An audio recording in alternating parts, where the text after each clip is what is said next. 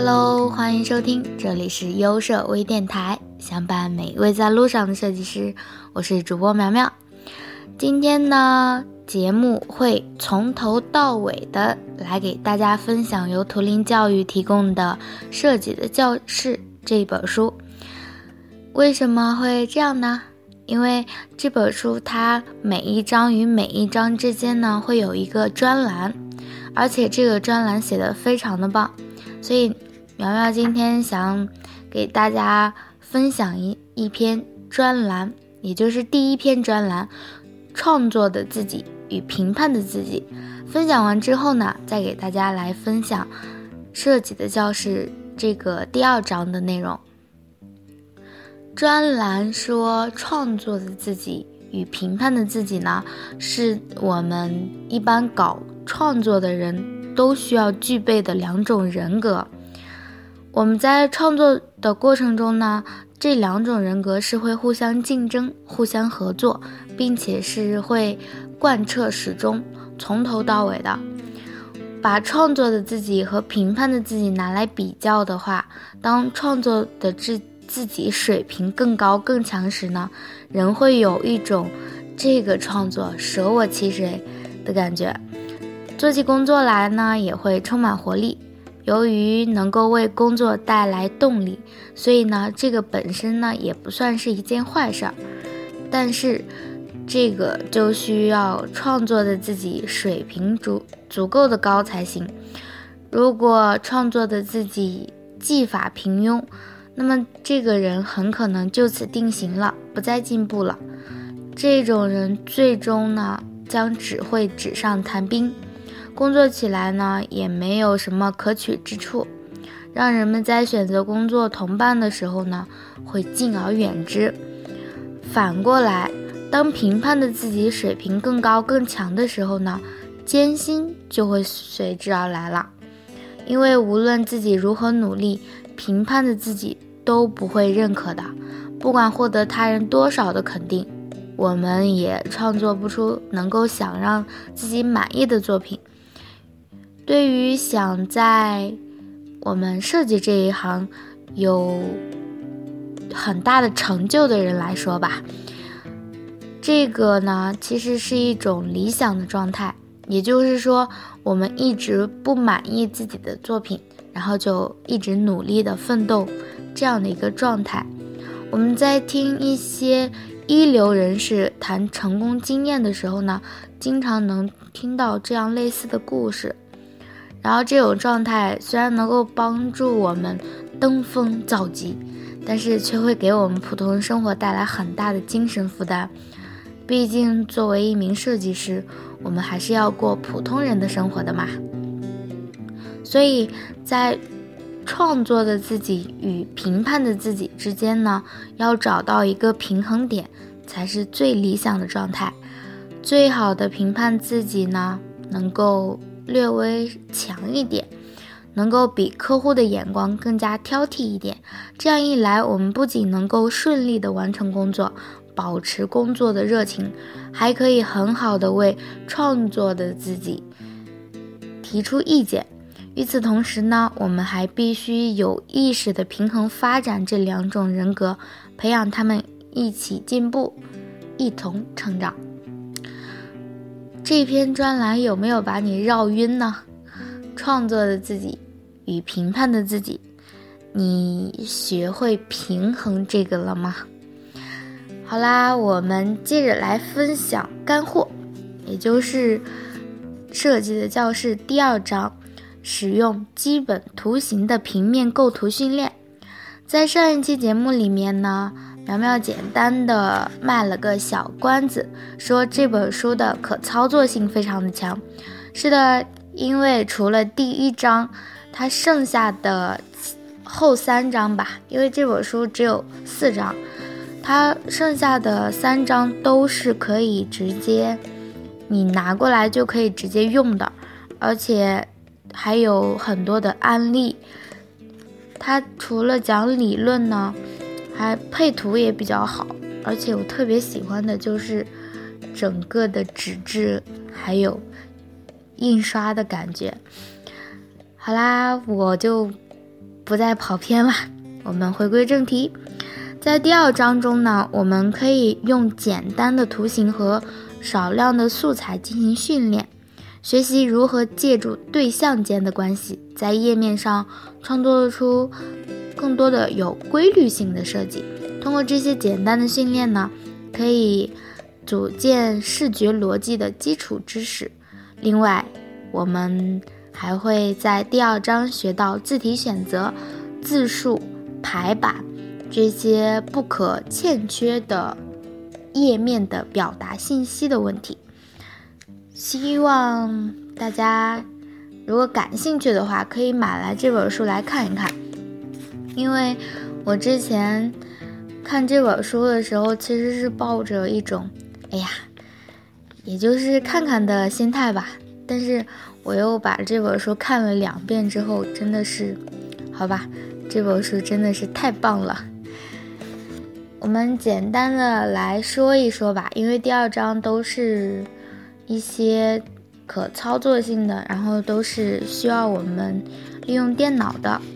这里呢，先给大家说一说，在设计中线的运用，还有我们。最常用的一些图形，也就是我们页面设计中最常用的四边形。在设计中运用线的话，其实是需要我们亲身动手去感受的。其实除了线之外，我们做所有的设计也是需要去亲自动手去感受的。我们在拿到一个页面，或者说拿到一个需求的时候，我们肯定要先去找素材，我们要先了解素材。我们在进行创作的时候呢，对于这些页面呀、这些平面类的而言吧，素材无非就是我们起到的分割、对齐、强调、连接，然后这些等等等等的作用吧。其实都是为了突出主题，在平常的。线的运用中呢，线是可以把页面来分割成很多很多种形式的，比如说用两条横线纵向的把画面分割成三部分，可以想象一下啊，一张纸，然后你磕磕磕画了两条线，然后就会出现三个区域。第二呢，就是。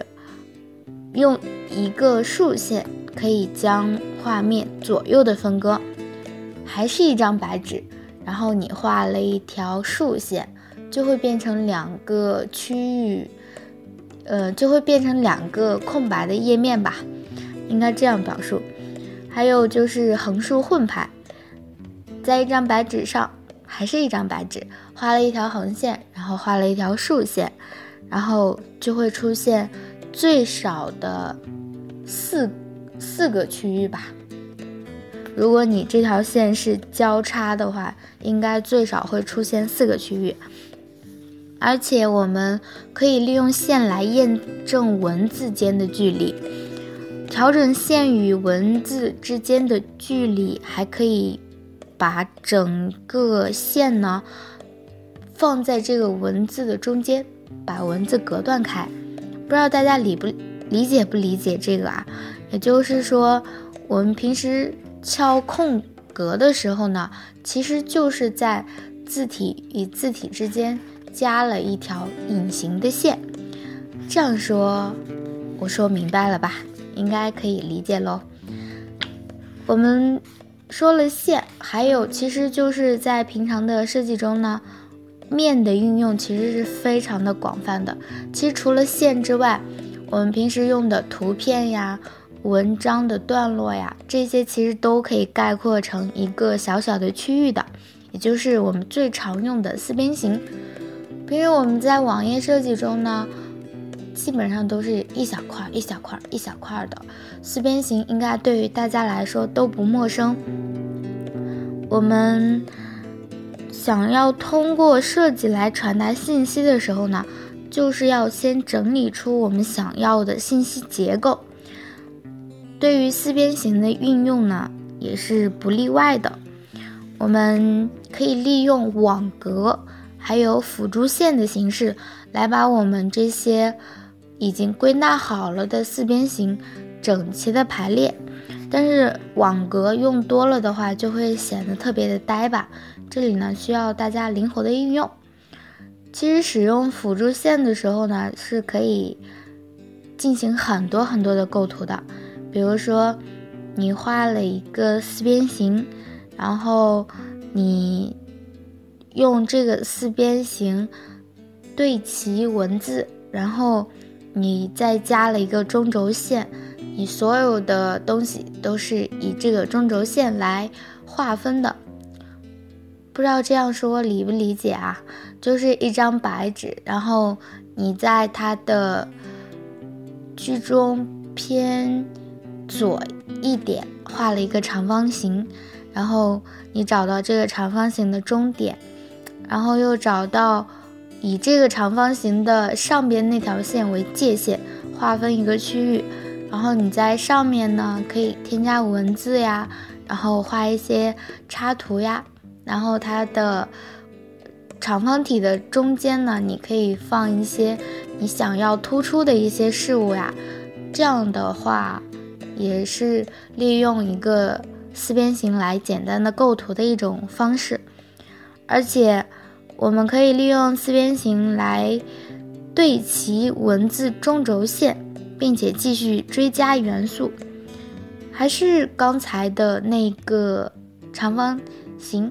然后一张白纸，然后你对齐了之后，你以你这个长方形的四个边来拉辅助线的时候，还是会分割成好几个不同的区域的。嗯，大家想象一下，可能我说的也不是特别的形象，需要大家发挥一下想象力。一张白纸，一个长方形，然后以这个长方形的长。长还有它的宽这些线，然后拉辅助线作为区域的划分为基点，然后你就可以直接用来构图了。还有利用网格进行构图的时候呢，网格的话最初有十六乘以十六，然后还有十二乘以十二的。这本书里面提出了五种。网格形式，第一种呢就是一张白纸，然后画三条横线，然后再画一条竖线，这就是最简单的网格。